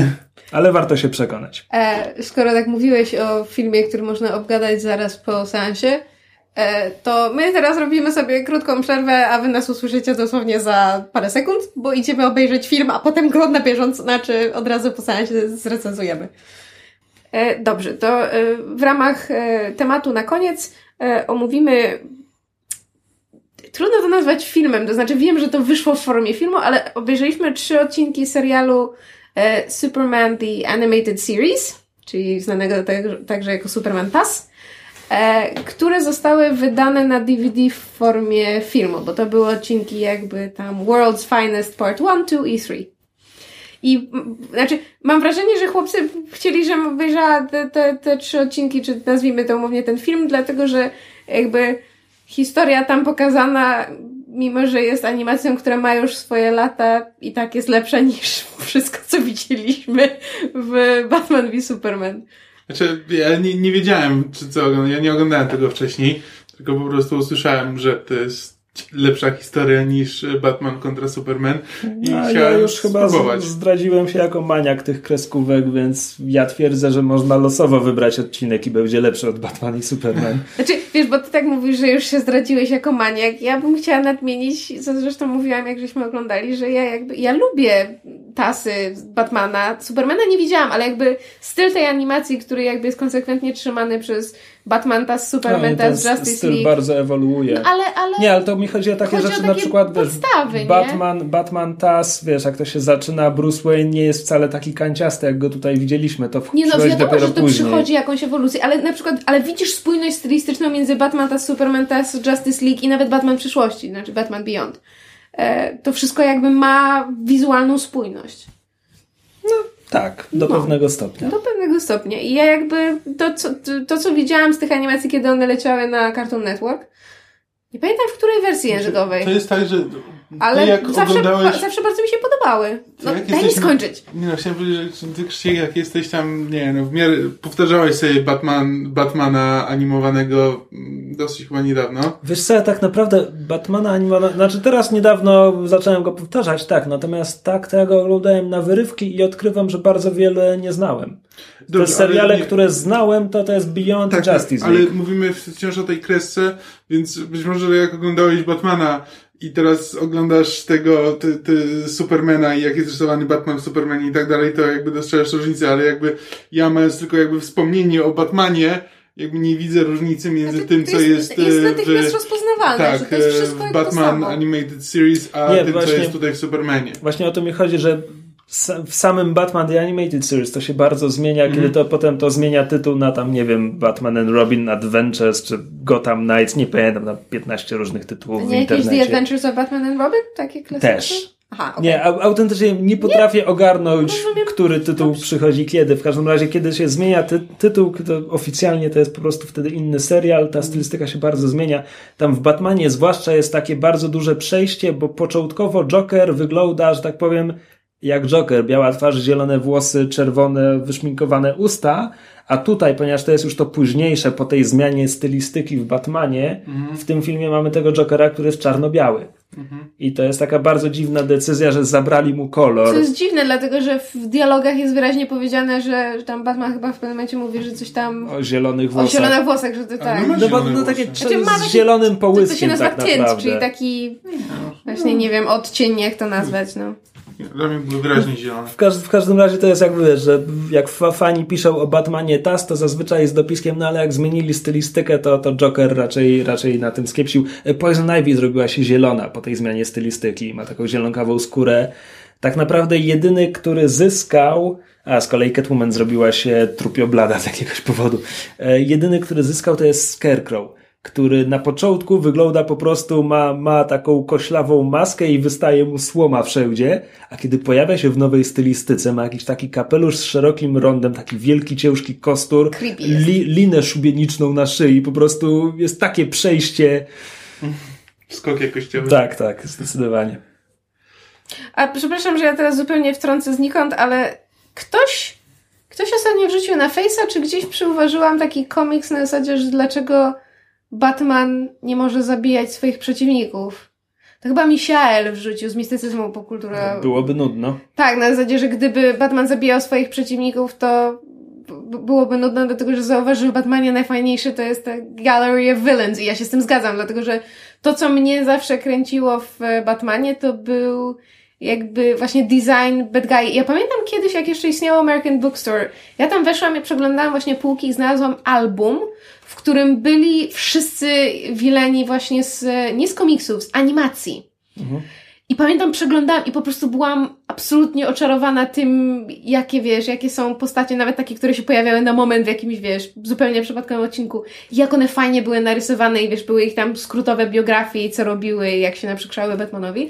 I bardzo to było fajne. I rzeczywiście ja od, od, od właściwie chyba od tego czasu jakby zawsze, jeżeli trafiłam gdzieś na te animacje właśnie Batman TAS albo Batman przyszłości, to zawsze ten, I gravitated towards the bad guys. Hmm. Ja jakiś czas temu czytałem, bo można po prostu znaleźć w internecie tę tak zwaną Biblię do Batman Task, czyli ten taki jakby skoroszyt z uwagami produkcyjnymi od scenarzystów dla, dla tych, że tak powiem, scenarzystów podwykonawców. I to, to była w ogóle Biblia chyba z etapu preprodukcji, bo tam były na przykład spisane rzeczy, które nigdy nie były w serialu, czyli na przykład historia René Montoy, że ona jest wdową po, po zabitym oficerze policyjnym, to jakby tego nigdy nie ma w animacji, to nie jest potem oczywiście jej historią w komiksie, bo potem się okazuje, że jest lesbijką w komiksach. A, natomiast e, no nie wyklucza drugiego. W tej, w, tej Bib- w tej Biblii było fajnie napisane. Po pierwsze, tam są też szkice postaci, jak to ma wyglądać, też takie jakieś sugestie, jakie historie chcemy przedstawiać. Więc nie wiem, no, punkt wyjścia jest, że no, Batman, Robin był pomocnikiem Batmana, wciąż jest pomocnikiem, ale teraz jest w koledżu, nie musimy go używać zawsze. Ale jeśli go mamy pokazywać, to ma być jakby pełnoprawnym bohaterem, a nie, że tam, nie wiem, pomocnikiem i ty, tym od, od humoru, tak. E, właśnie też podkreślane wielokrotnie, że Batman jest detektywem i w absolutnie w każdym odcinku musi detektywić, nie, nie może tylko rołbać pięściami mm. na lewo i prawo.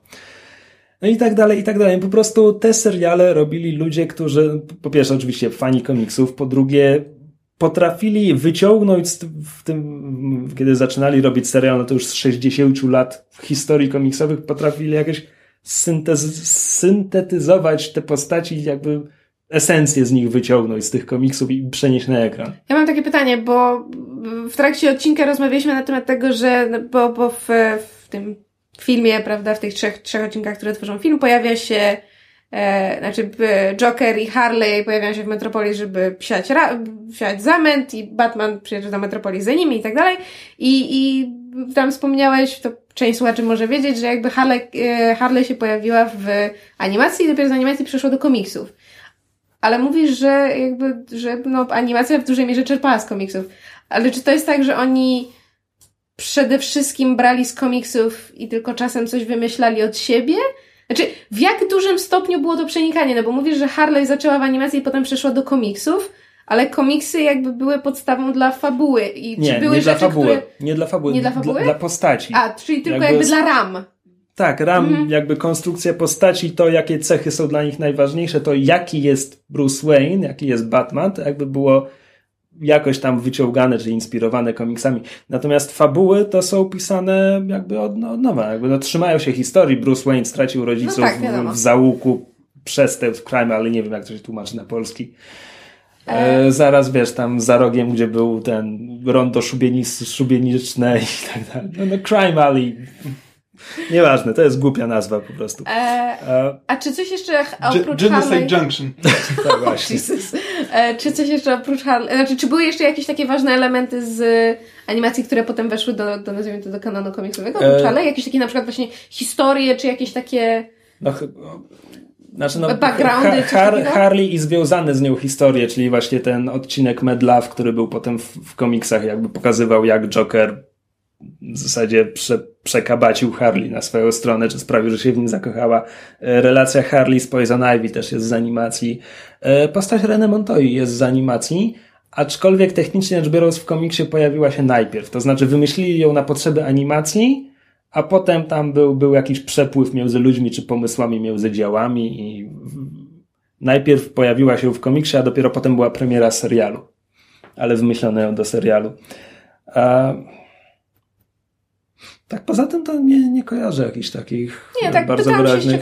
No poza tym, że jakby ten serial to nie jest tak, że ja jestem jakimś pojedynczym dziwakiem dla całe, całego mnóstwa osób, co słucham jakichś zagranicznych podcastów, jak jest mowa o tym, wiesz, no ten jakby platoński ideał Batmana i 150 innych postaci, jakby wszyscy wskazują ten serial. No bo ja jak myślę Batman, to ja myślę, znaczy gdzieś tam może mi się przewija, wiesz, Tim Burton, ale jak myślę Batman, to jest Batman Pass. Znaczy no. Batman Tima Burtona jest tak bardzo daleki od komiksów. Tak, ale, ale ja nie czytałam komiksów. Nie, w momencie, kiedy myślę Batman, no to mam, mam jakby dwa, nazwijmy to właśnie, wiesz, wzorzec, znaczy to jest A, ten, przepraszam, nie to wiem, się nazywa wzorzec Sever, dobrze nie mówię? Wiem, nie wiem, jak mogłem zapomnieć Mr. Freeze. Jego historia, że on jest tragiczną postacią, bo, bo miał chorą żonę, która została zahibernowana. To jest wszystko serial animowany. Tak? W, w momencie, kiedy wyciągnęli go do serialu, Freeze był, był takim, no, takim przeciwnikiem, taki, taki trochę gorszy Captain Cold. Mhm i jakby oni go kompletnie przepisali i zrobili go właściwie. Hmm? Dla mnie właśnie, jak myślę Batman, to znaczy zupełnie nieświadomie myślę o Batmanie z animacji. Tak samo o większości wilanów, jak, jak myślę o wilanach z Batmana, to też z jakiegoś powodu myślę o animacji. Znaczy z jakiegoś powodu. It's just fucking good. Dokładnie. Ja zasadniczo chciałem obejrzeć ten, ten, to World's Finest y, po to, żeby właśnie go sobie porównać z Batmanem i Supermanem. Znaczy, nazywamy, czy... nazywamy go filmem, bo tak go wydano no potem. Tak, to są tak, trzy odcinki, które potem wydano na kasetach, później na DVD, teraz Tak, ale trzy odcinki, cyfrowej. które jakby kontynuują jedną fabułę. Znaczy to nie jest mhm. tak, że to są trzy odcinki opowiadające różne historie, które tam składają się na jakąś całość, tylko to jest ewidentnie po prostu jedna historia podzielona na trzy odcinki. Mhm. E, tak, no i właśnie byłem ciekaw po prostu, czy rzeczywiście na przykład dałoby się wziąć tę historię, przełożyć na ekran i wtedy by to było lepsze niż Batman kontra Superman. Czy, wiesz co, ja, ja z jednej strony trochę nie chcę ich porównywać, znaczy, to dlatego jest tak że... inna historia. Tak, tak bo to nie jest na zasadzie, że tak jak wiesz, Batman v Superman masz fabułę, gdzie um, Lex Luthor próbuje wrobić Batmana i Supermana w, w, w, to, żeby ze sobą walczyli. Tylko tutaj masz to, że Superman, w animacji masz to, że Batman i Superman są no, niechętnymi sojusznikami. W filmie technicznie rzecz biorąc też. Tak, ale tu i tu chciałam nawiązać do tego, dlaczego mimo wszystko można to porównać, a przynajmniej trzeba pod jednym bardzo istotnym względem, mianowicie w animacji Batman i Superman ze sobą rozmawiają od razu jak normalni ludzie i dlatego to się rozgrywa zupełnie tak, inaczej. Moment poznania się Batmana i Supermana to jest, znaczy no, ponieważ ten, ten film, nazwijmy to, jest podzielony na trzy odcinki, no to jakby pierwszy odcinek to Batman i Superman się poznają, to jest pierwszy akt, i jakby już w pierwszym akcie mamy, mamy to załatwione. E, tak, bardzo mi się podoba dialog pod tytułem e, ten Bruce Wayne, podglądałeś. Bo oczywiście Superman używa swojej ten X-ray vision, żeby przejrzeć maskę e, Batmana, pod którą widzi Bruce'a Wayne'a. A potem z kolei Batman w jednej... Nie, nie spoileruj. Ale no, come on. Chciałam powiedzieć. Damy znaczy, ostrzeżenie. Nie, nie, nie, nie, nie, nie spoilerujmy, bo scena, scena, w której jakby Batman się dowiaduje, kim jest Superman, jest fantastyczna. Znaczy, jakby i, to, I to nie jest spoiler? No właśnie. Znaczy, ja chciałam tylko powiedzieć, że po prostu ta jedna nie. scena, w której Batman dedukuje, powiedzmy, kim jest Superman e, jakby w cywilu. E, dla mnie ta jedna malutka scena, która jest bez słów praktycznie, znaczy jakby no Batman tam nic nie mówi, e, jest po prostu w tej jednej malutkiej scenie jest więcej de detektywienia niż w całym Batman v Superman i chyba połowie innych ekranizacji Batmana combined. I to jest właśnie, ja chyba dlatego tak cenię te animacje, dlatego że to, co mówiłeś, że oni mieli przykazania w scenariuszu, że Batman w każdym odcinku musi detektywić. I to widać. I to rzeczywiście jest ten najlepszy detektyw na świecie. Ja to widzę. To może być uproszczone, to może być umowne, ale on detektywi. To, to, to zresztą fajnie, to co teraz mówimy o tym, no, no bo to jest rewelacyjny moment no bo jak spojrzymy na całą tę historię, no to po, poza tym, że jakby relacja Batmana i Supermana moim zdaniem jest tutaj świetnie napisana i oni po prostu nie lubią się, ale muszą, potem jest ten szacunek, jak już im dobrze poszło. czym jeszcze jest Lois po drodze. No tak, no jakby interakcje między postaciami moim zdaniem są świetne. Natomiast cała historia no, są jakieś mordercze roboty. Tak, standard. Fa fabuła ma sens tylko w realiach animacji i tak. niczego więcej. Znaczy po przełożeniu na ekran na przykład, gdybyśmy właśnie chcieli zrobić z tego film fabularny, no to... Znaczy inaczej, fani może by, by i to kupili, ale nikt więcej. Nie, tak, prostu... ale to, to, to, by nie wyglądało dobrze jakby w, w realistycznej konwencji. To by wtedy by się zrobił z tego straszny miszmasz. No tak, i to w zasadzie można, można rozciągnąć na, na całe to animowane uniwersum DC, że to są odcinki, które fabuły mają, eh, okej, okay, to tam nie ma poza drugim sezonem Justice League Unlimited. To jest naprawdę dobre fabularnie. Ale poza tym to one są takie, eh, okej. Okay. Natomiast są tam pojedyncze momenty czy sposoby ukazania postaci, które są po prostu świetne i te tak, oglądasz to dla tych postaci, momentów. Tak, znaczy, dla postaci to Ja na przykład mam utkwiło mi w głowie, to jest chyba ujęcie z któregoś odcinka Batman TAS, a może Batman przyszłości. Nie pamiętam do końca o chodziło, ale mam, mam niejasną wizję szachownicy, na której stoją różni wileni Batmana. Ale jako pionki, czy autentycznie stoją? Chyba autentycznie tylko wiesz, to jest bardzo niejasna wizja i ona mi się śni w moich najgorszych koszmarach, więc ona już jest bardzo wykrzywiona. Po prostu fakt, że jakaś jedna, wiesz, pojedyncza scena, która nawet bez kontekstu utknęła mi po prostu w pamięci i do mnie do dzisiaj wraca z koszmarach, jakby dla mnie świadczy o tym, jak właśnie pod względem jakby przedstawienia postaci, jakiegoś takiego jednak angażowania widza i grania na emocjach, nawet tych najprostszych i też przede wszystkim pod względem wizualnym, jak jakby to potrafi na widza działać. Jasne, ja pewnie byłam stosunkowo młoda, jak to, jak te, ta, ta scena zapadła mi w pamięć, ale jakby dla mnie to też jest wyznacznik tego, że, nie, że to działa. To, to, nie, to nie jest kwestia, że byłaś stosunkowo młoda. No tak jak ja teraz to powtarzam, tam są naprawdę świetne momenty, które jakby działają na mnie teraz nie dlatego, że bo je, wiesz, wryły mi się w pamięć 20 lat temu, bo czasami to są jakby odcinki Batmana, których jestem w świecie przekonany, że ich nie widziałem. Mhm. I, I mają świetne sceny, mają, mają bardzo mroczne sceny miejscami, kiedy nie wiem, Batman jest pod wpływem tego gazu, gazu Scarecrowa i przeżywa śmierć swoich rodziców i to, i to się zamienia w takie fantasmagoryczne wizje, gdzie on nagle biegnie po lufie wielkiego rewolweru trzymanego w rełku mordercy. No. Nie no, jest... Pink Elephants on Parade. Albo i gorzej, tak. No plus dubbing, jakby tam jest Tak. dubbing reżyserowany przez Andrę Romano, która całkiem niedawno robiła Korę, która też miała świetny dubbing. Przypadek? Nie. Nie? I ten... Jakieś E, pytanie dziś odpowiem. Krzyś, dobra rada. no i ci, ci aktorzy jakby wiesz, Metatron jest głosem Boga, Kevin Conroy jest głosem Batmana, jakby nikt inny dla mnie się nie równa. E, Mark Hamill jako Joker jest fantastyczny, bo robiąc to przez 20 lat po prostu miał co? Czemu tak jak ryba łapiesz powietrze? Metatron jest głosem Boga. Co? To, jest, to, to ten anioł se przemawia zamiast Boga, bo nie możesz słyszeć Boga, bo by ci roz, rozwaliło głowę. A To był nawet dowcip sensie. pewnie. Ja, ty powiedziałeś Metatron. Ja to zrozumiałam Megatron. Ale żeby było śmieszniej, mój mózg zaczął pracować, dlatego że jest aktor, który się nazywa Frank chyba Welker bodajże. I on podkłada głos pod e, właśnie pod Megatrona, pod przy, przywódcę Autobotów. I żeby było śmieszniej. Decepticonów! Dobrze, Decepticonów, przepraszam. Hate mail dostaniemy. Tak, od Rusty przede wszystkim. W każdym razie, a żeby było śmieszniej, ja go znam tylko i wyłącznie dlatego, że on dubbingował, znaczy dawał e, anglojęzyczny głos pod większość animowanych koni w historii studia Walta Disneya. A jak wiemy, Bóg jest koniem, dlatego myszy się skojarzyło, co? Nie no, To autentycznie... nic nie wyjaśniło. ja Znaczy, dzięki za tę historię, myszu, ale nie wyjaśniłaś, No jak doszłaś do... No bo ja ale- zrozumiałam, że Krzysiek powiedział Megatron i potem zaczęłam się zastanawiać, czy Frank, tam po- powiedzmy, że on ma nazwisko Walker, już teraz nie pamiętam, czy on gdzieś jeszcze podkładał głos pod animowaną postać Boga i zaczęłam się zastanawiać, czy Krzysiek wie coś, czego ja nie wiem. Znaczy, Welker to nie był ten, co dubbingował Optimusa? Może już teraz Właśnie, kompletnie bo- coś mieszam? No właśnie, bo on jest znany. Znaczy, głos, głos Optimusa to jest jakby, e, nie wiem jak się nazywa aktor, ale jest jakby znany i wychwalany.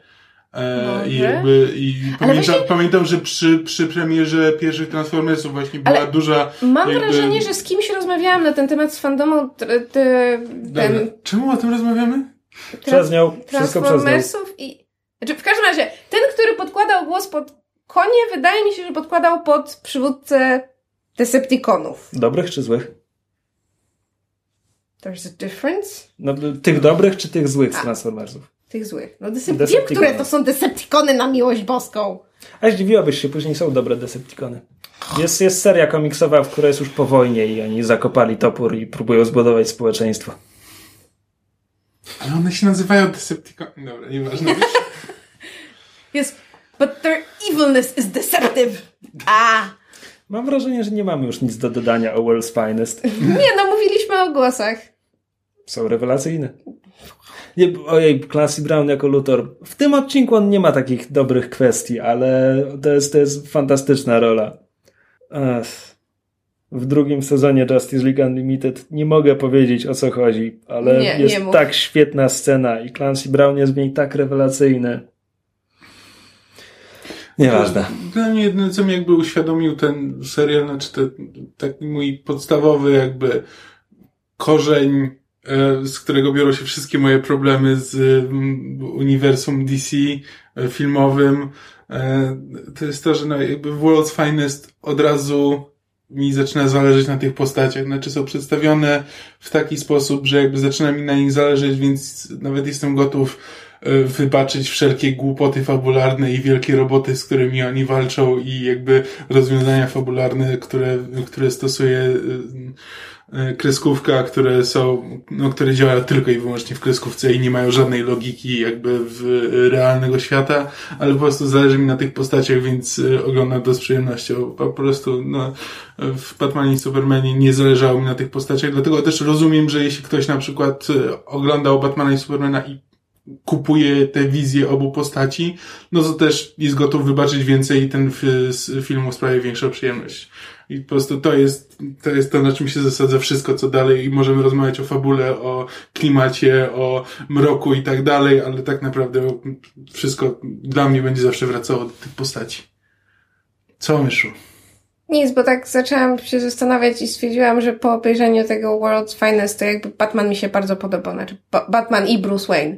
E, natomiast ja nadal nie kupuję Supermana, to znaczy ja nie wiem na czym to polega, ale tak jak Mogę ci podrzucić... Niesławny Man of Steel zapadł mi w serce i ja tego tę wizję Supermana kupuję. Mogę ci podrzucić parę odcinków Justice League, Ten... które bardzo dobrze pokazują Supermana znaczy, takiego, Słuchaj, ja prawdopodobnie usiądę do powtórki w ogóle tasów i jakby całego tego continuity animowanego. Powodzenia tego jest pięć seriali. I've done worse. E, natomiast po prostu teraz oglądając The World's Finest zorientowałam się, że jakby na postaci Supermana i Clarka Kenta jakby, znaczy jest dobrze zagrany, fajnie narysowany, jest, wzbudza sympatię, je, nie jest sztywny, bywa dowcipny, bywa ujmujący, natomiast there's no emotional connection, to znaczy zero. Z, z Batmanem tym animowanym jak najbardziej, ale ja z nim mam związane wspomnienia. Natomiast Supermana animowanego praktycznie nie oglądałam, tylko tyle, co się pojawiał w tych odcinkach Justice League, na które kiedyś udało mi się trafić. No to obejrzyj Justice League, on jest tam naprawdę dobrze poprowadzony. Zapamiętam to sobie, natomiast no, z jakichś powodów Man no, of Steel do mnie trafia. No. Rozumiem, no, dlatego właśnie mówię, że jeśli mm. w Man of Steelu kupiłaś tego Supermana, no to nie dziwię, że ci się reszta podobała, bo jakby od tego momentu już człowiek jest w stanie wiele wybaczyć. Superman jest trochę jak flaki, trzeba do tego dorosnąć. Czy musiałeś powiedzieć flaki? Nie mogę być na przykład, nie wiem, sushi. ser, ser pleśni. Sushi nigdy Dobrze, nie dorosnę. Super, Superman jest jak szpinak, trzeba do tego dorosnąć. Szpinaku też nie lubię. Kawa albo ser pleśniowy. To jestem w stanie Dobrze, zaakceptować. Dobrze, Superman jest jak kawa. Pleśniowa. Słuchajcie. I like my superheroes like I like my coffee, strong and black. Czekamy na Black Panther. Dokładnie. Skąd wiedziałem, że taki będzie mój segway? Dobra, słuchajcie, ja muszę spadać, póki jest jeszcze szansa, że złapię dzienny autobus. Tak jest. E, I tym optymistycznym akcentem kończymy dzisiaj nagranie. Krzysiek wraca do domu, bo żeśmy go bardzo późno przetrzymali. E, dziękujemy za, Wam za uwagę. Jeżeli macie jakieś swoje e, komentarze, sugestie, pytania, przemyślenia, wiecie gdzie nas znaleźć, a jeżeli nie, to wszystkie nasze informacje są w naszym outro i do usłyszenia w przyszłym tygodniu. Pa, pa! Cześć! Cześć. Słuchaliście podcastu Myszmasz. Możecie nas znaleźć na myszmasz.pl lub polubić nasz fanpage na Facebooku. Możecie nam także wysłać maila na myszmaszpodcast.gmail.com Jeśli do nas napiszecie, będziemy szczęśliwi jak śpiący kot argentyński. Byliśmy dzisiaj w Zoto, wkleimy wam zdjęcie.